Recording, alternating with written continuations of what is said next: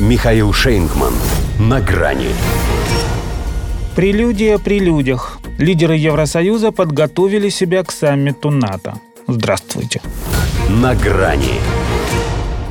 Об этом саммите лидеров стран Евросоюза западные СМИ все сказали еще до его начала, сведя его значимость всего лишь к нескольким словам – прелюдия к саммиту НАТО возможно, и не отдавая себе отчет в том, насколько они тем самым обесценивают даже не формат мероприятия, а само сообщество. Впрочем, в нем они скрывают, что уже смирились с тем, что его участь – подносить снаряды, которых им уже и не хватает. Не только их, там и со здравым смыслом беда. Зато он не мешает им принимать решения о милитаризации европейской промышленности.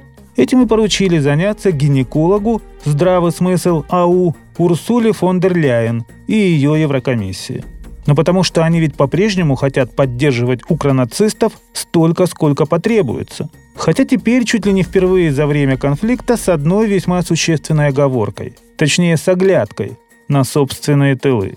Так и записали в резолюции, помощь ВСУ не должна наносить ущерб безопасности отдельных стран ЕС. Поздно, правда, уже нанесла.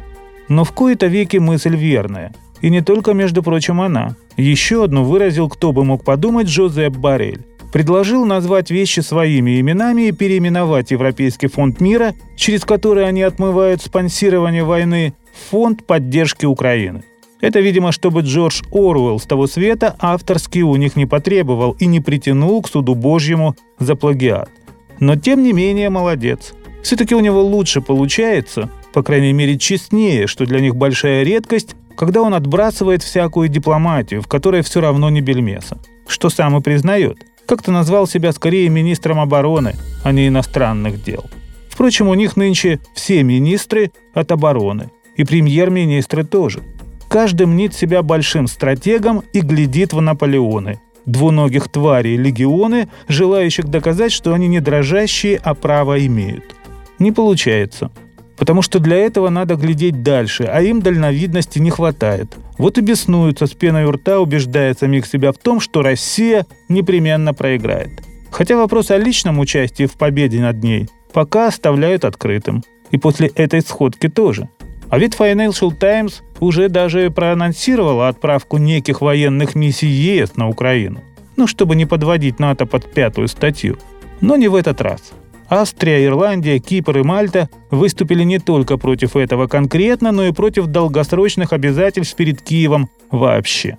Они-то в Североатлантический альянс не входят. У них своя рубашка ближе к телу. А вот остальным, видимо, придется не только ее отдать, но и выпрыгнуть из штанов. Разве что Венгрия посопротивляется, но на саммите Альянса в Вильнюсе и ей будет гораздо сложнее. Там-то уже с американцами. Они и покажут, чем отличается англо-сакс от прелюдии. Вставят, то есть, недостающую деталь. И ведь что характерно по согласию, хотя вряд ли всем в ЕС это доставит удовольствие. Расслабиться-то им так и не удалось. До свидания. На грани с Михаилом Шейнгманом.